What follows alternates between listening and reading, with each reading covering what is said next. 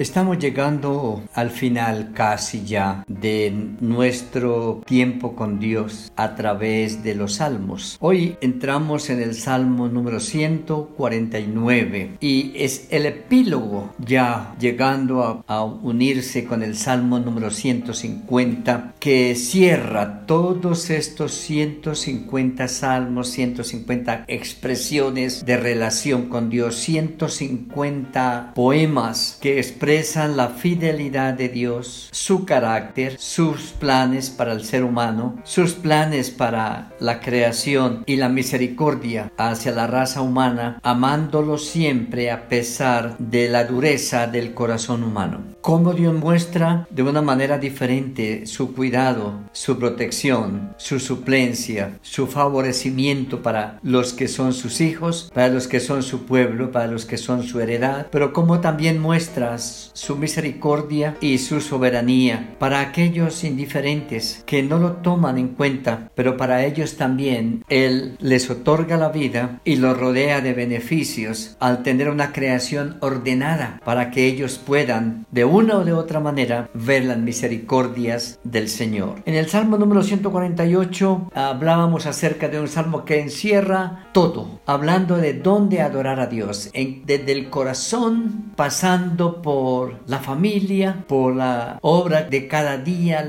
laborando, por el estudio, por la creación en su orden y organización y funcionalidad. Es como si todo el cosmos elevara una voz de adoración a su creador y mantuviese obediencia permanente y fidelidad a ese Dios. Y se pone como ejemplo para llamarnos a nosotros, los seres humanos, los amados de Dios, la atención a revisar nuestra relación con Él y nuestra alabanza. El 149 tiene varios aspectos casi uh, personales, exclusivos, podríamos decir, a Israel, mostrando lo que Dios hace con un pueblo para presentarlo como testimonio a todos los pueblos.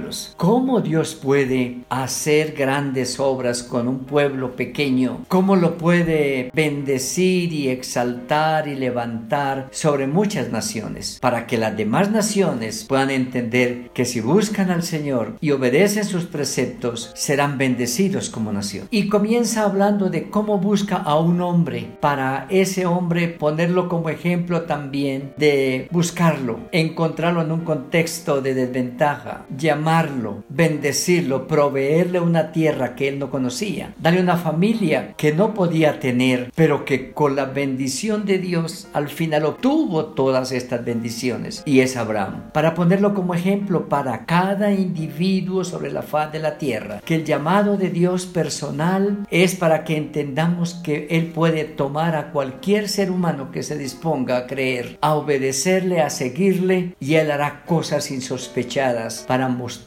que no es en vano seguir a Dios. Cantad a Jehová cántico nuevo. Y luego dice, uh, canten, innoven, creen canciones, hagan música. Su alabanza sea en la congregación de los santos. Está hablando de los separados, los apartados, llamados para un propósito de adorar al Señor. Ahora la nación, versículo 2, el país entero es un país que conoce a Dios y deben adorarlo. ¿Cómo? A través de su cultura, a través del arte, a través de la poesía, a través del quehacer diario. En todas las actividades Dios puede ser alabado y ahí tenemos, tenemos infinidad de recursos para alabar a Dios. No es solo separarnos en un templo para cantar, es cada actividad diaria. El que hacer nuestro se puede convertir en una adoración para Dios en el silencio o a voz audible, a capela o con instrumentos. Versículo 3. Y Dios se alegra cuando su pueblo le adora, le presenta sus agradecimientos y le entona canciones. El versículo 1 habla de los santos. El versículo 5 habla de sus santos. Y dice santos que en cualquier lugar están en relación con Él. Aún en la intimidad, aún en el sueño, aún en el descanso, aún en los desvelos de la noche, se puede adorar y alabar al Señor mientras conciliamos el sueño, versículo 5. Canten o toquen instrumentos, aún tengan la seguridad de salir para la guerra, para las luchas diarias en la seguridad de la compañía de Dios. Y ellos recuerdan acá en el versículo 6 y versículo 7 y 8, uh, versículos 7 y 8, versículo 9, cómo Dios les dicen no habrá ejército por grande que sea que ustedes no puedan derrotar, porque Jehová peleará por vosotros y vosotros estaréis seguros. Pero recuerdan muchas veces de cómo ellos no obedecieron y el temor les hizo retroceder y sus enemigos abusaron de ellos hasta el sufrimiento y ahora recuerdan, Señor, no tuvimos en cuenta lo que tú nos enseñaste y por eso fracasamos. Pero Él dice, exalten a Dios con sus gargantas, con espadas, para ejecutar lo que Dios les mandó hacer. Y hoy nosotros pues no tenemos frente a nosotros ejércitos, pero muchas dificultades, muchas necesidades, muchas adversidades que a veces son tan grandes que tenemos temor. Y aquí la canción dice, no, el Señor está con nosotros y levantémonos cada día con la certeza de que vamos a enfrentar cada dificultad con la presencia poderosa de Dios, quien nos llevará de bendición en bendición hasta ejecutar sus juicios. Versículo 9. Y eso se tornará en bendición para nosotros. Hoy, en medio de nuestro quehacer, cuando vamos al trabajo o trabajamos desde la casa, cuando vamos a la escuela o estudiamos virtualmente, en medio de la aflicción, de pronto del duelo o de pronto de la necesidad económica, este salmo nos recuerda que acerquémonos a Dios en gratitud por lo que nos ha dado y descansemos en Él las necesidades que tenemos y las cargas que venimos trayendo, porque Él es poderoso y bueno para darnos descanso a nuestro corazón y refrigerio a nuestras almas. Amén.